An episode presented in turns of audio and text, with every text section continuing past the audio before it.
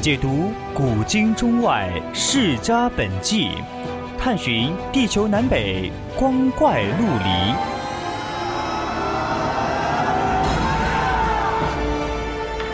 拨开历史迷雾，挖掘未解之谜。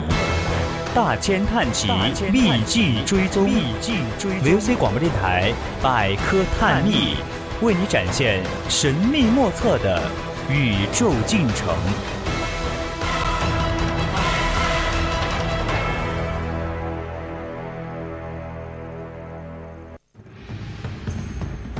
金戈铁马，闭月羞花。一曲红妆书生剑，百转柔情女儿香。叹不完几许英雄泪，伤不尽多少儿女情。名人印记，一古说今。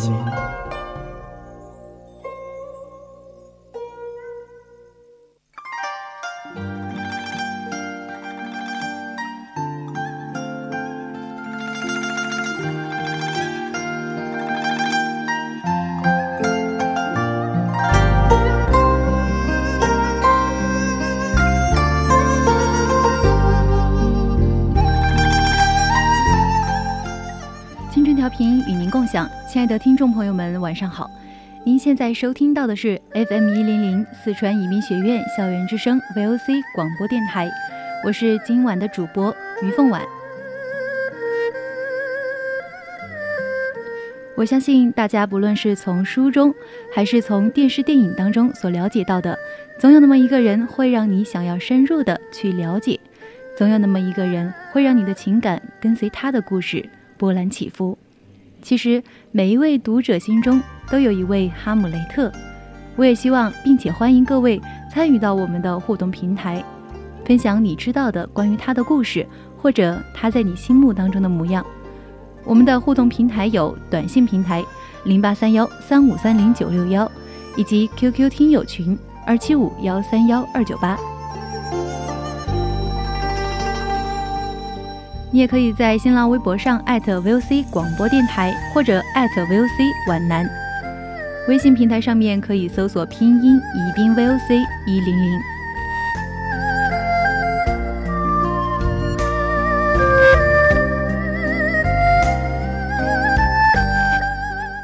今天我们的名人印记讲述的是西汉女作家，古代的著名才女，中国文学史上。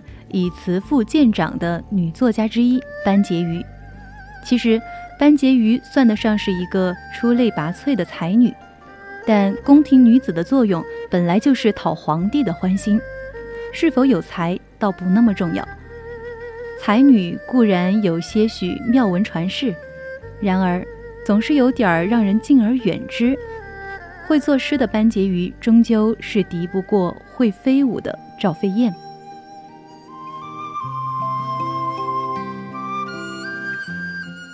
班婕妤堪称古代妇德的楷模，但从某种意义上来说，她又未尝不是被此所害。今天，我们就来一起了解一下这位古代才女班婕妤。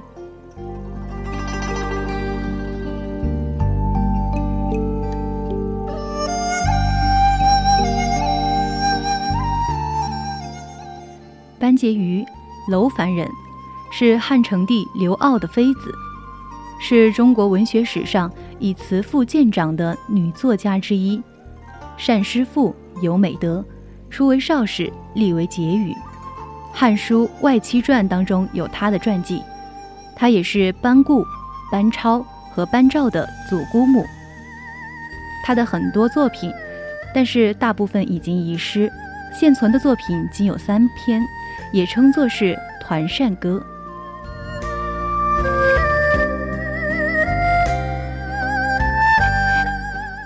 婕妤并非她的名字，而是汉代后宫嫔妃的称号。因为入宫时被封为婕妤，后人一直沿用这个称谓，以至于她的真实名字无从考证。她是楚令尹子文的后人，父亲越骑校尉班旷在汉武帝出击匈奴的后期驰骋疆场，建立过不少汗马功劳。班况生三男一女，四个儿女都有上乘的表现。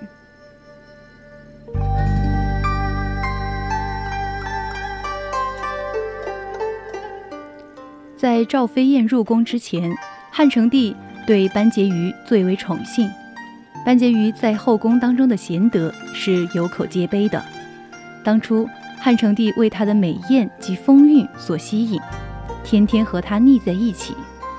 班婕妤的文学造诣极高，尤其熟悉史事，常常能够引经据典，开导汉成帝内心的机遇。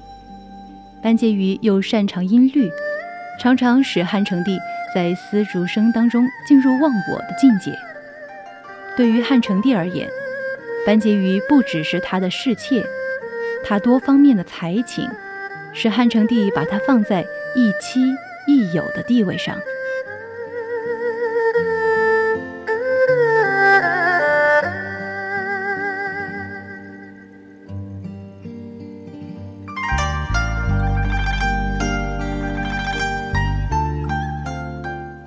朝时期，皇帝在宫苑里巡游，常常乘坐一种豪华的车子，称为辇，就像是皇后妃嫔所乘坐的车子，仅仅是有一个人牵挽。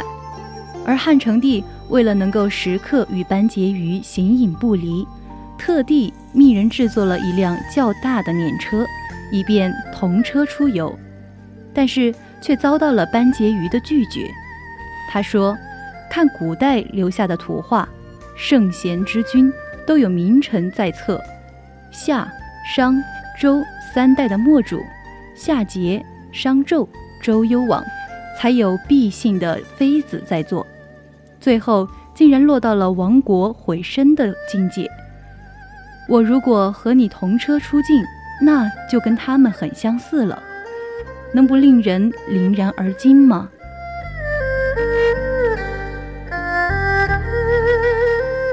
汉成帝认为他言之成理，同年出游的一年只好暂时作罢。当时王太后听到班婕妤以礼治情，不与皇帝同车出游，非常的欣赏，对左右亲近的人说：“古有樊姬，今有班婕妤。”在这里，王太后把班婕妤与春秋时代楚庄公的夫人樊姬相提并论，给了她这个儿媳妇。最大的加冕与鼓励。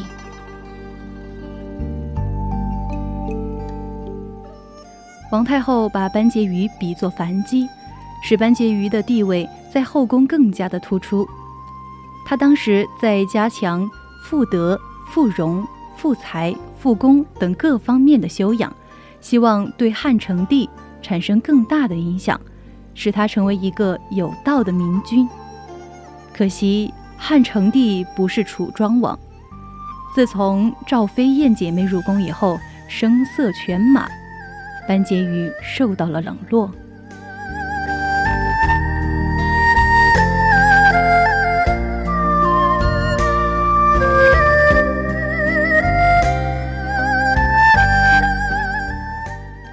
还有一个流传已久的典故和班婕妤有关，现在我们一起来分享一下。团扇出现在西汉时期，又称为捐宫扇、合欢扇，是当时妃嫔侍女的饰品。然而在历代，团扇已几乎成为了红颜薄命、佳人失势的象征。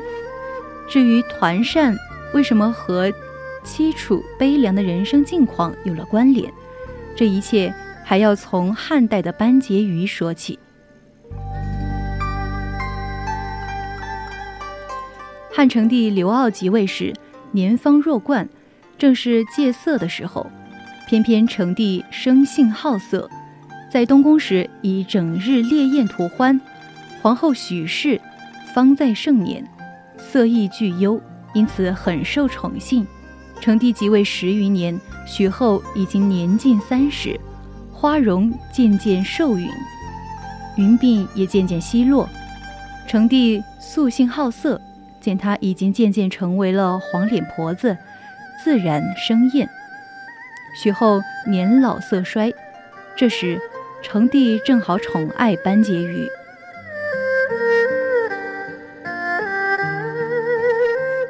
班婕妤生得聪明伶俐，秀色可餐，少有才学，工于师父。成帝成帝时，被选为入宫，立为婕妤。他不争宠，不干预政事，谨守礼教，行事端正。当初汉成帝被她的美艳和风韵所吸引，天天和她在一起。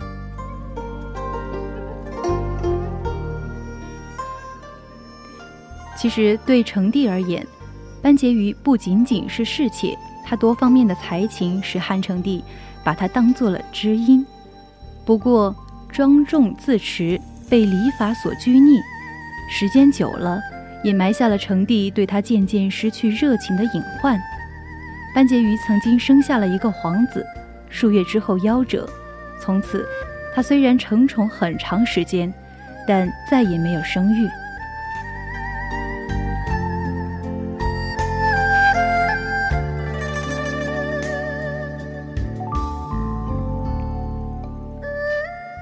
洪嘉三年，成帝微服巡，游至阳和公公主当中的府中，见到了一个歌女，长得倾国倾城，无限的娇羞，面带一种若即若离的情状，令人不觉怦然心动。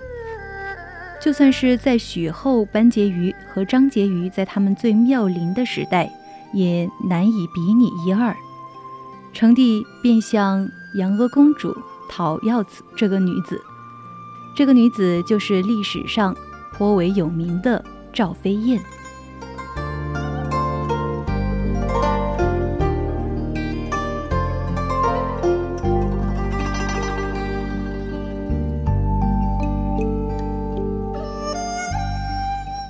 体轻如燕、能歌善舞的赵飞燕得宠，骄妒自私，贵亲后宫。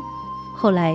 赵飞燕又引进妹妹赵合德，两姐妹轮流侍寝，怜惜承欢。此后后宫粉黛都不值得成帝一顾，只好自卑命薄，暗地伤心。成帝自从得了赵飞燕之后，和她行坐不理，连平日最心爱的那位班婕妤也渐渐地冷淡下去。皇后许氏当然更不用提了。许皇后有一位胞姐，名叫许烨。她和许后既是姐妹，自然常常入宫。这天，她又进宫，只见许后一个人在那儿垂泪。许烨便询问妹妹何故伤心。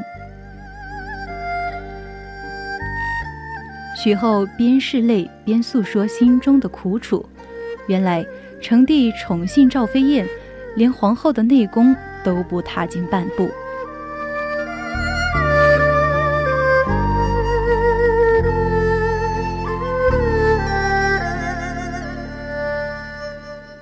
许烨听完说：“妹妹不必伤感，皇上新纳赵飞燕，原是为子嗣起见。妹妹只要有孕，不怕皇上不与你恩爱如初。”许后听了，脸一红，说：“如今这般光景，我哪里还能生育？”许烨便让许后去请巫祝，设坛起，以求得子。此事被赵飞燕听到。当时赵飞燕正想做皇后，而没有无戏可可成。一听到这个消息，他对成帝说：“许后在宫中设坛祈祷，诅诅咒宫廷。”成帝大怒，将许后应收收回，废除了许后在楚昭台宫中，又把许烨问斩，并且。此事牵连到了班婕妤，班婕妤从容地说道：“妾闻生死有命，富贵在天，修正尚未得福，魏爷还有何望？若是鬼神有知，岂肯听信谗说？万一无知，咒诅何益？妾非但不敢为，也是不屑为之。”成帝听他说的坦白。颇为感动，还赐黄金百两，命班婕妤退出后宫，免于治役。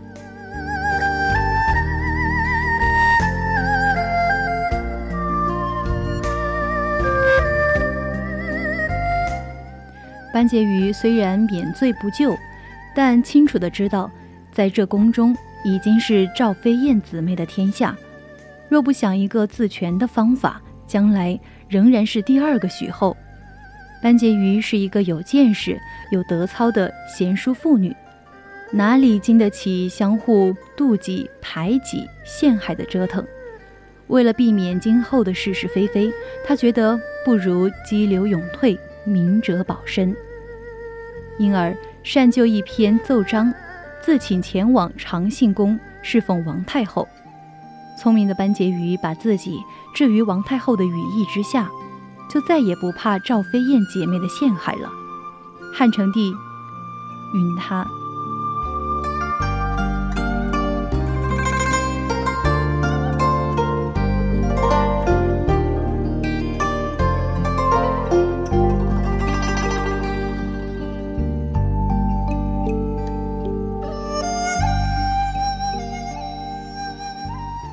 班婕妤移居长信宫内，悄然隐退在淡柳丽花之中。每天天刚蒙蒙亮，长信宫门打开，她便开始一个台阶一个台阶的扫地，生活刻板而单调。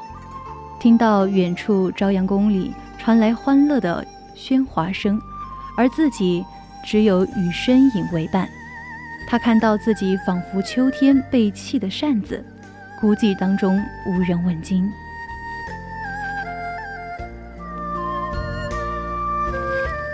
他闲暇时做诗赋以自伤，借以度光阴。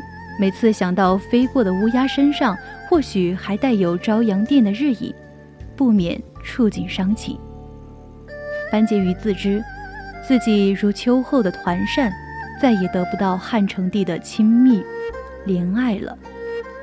不久，赵飞燕被册封为皇后，赵合德也成了昭仪。然而，这一切在班婕妤看来，似乎都与她毫无关联了。心如止水、形同槁木的她，除了陪侍王太后烧香礼佛之外，长昼无礼。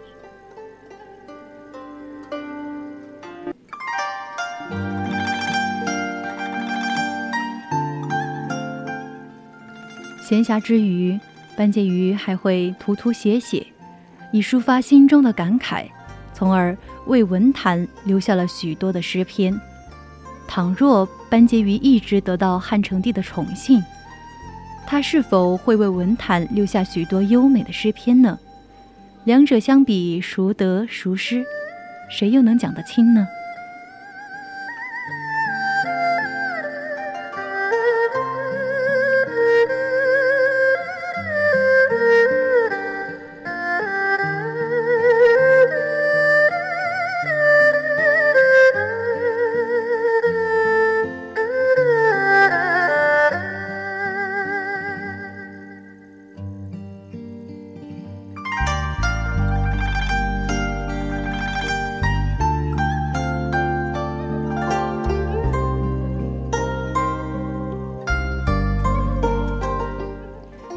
朝顾恺之在他所画的《女史箴图》当中，描绘了西汉成帝与班婕妤同驾监舆的情景。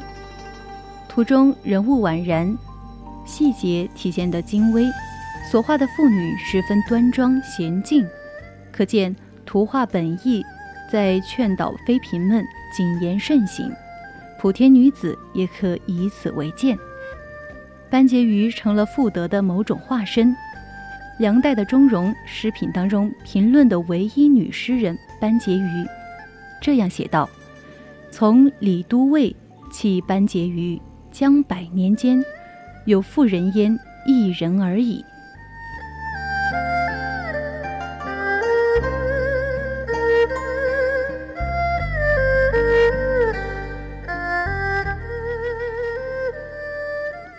汉代宫廷当中的美女数目扩张到四万有余，创造了中国历史上宫女数最多的记录，不但空前，而且绝后。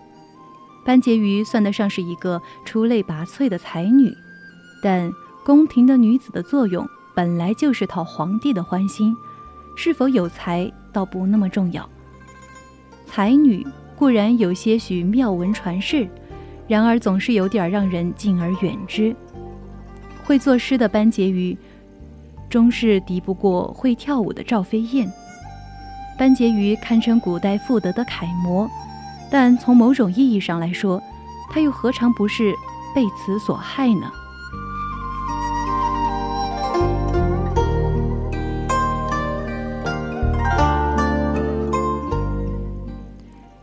现在已经到了北京时间的二十一点二十六分三十六秒。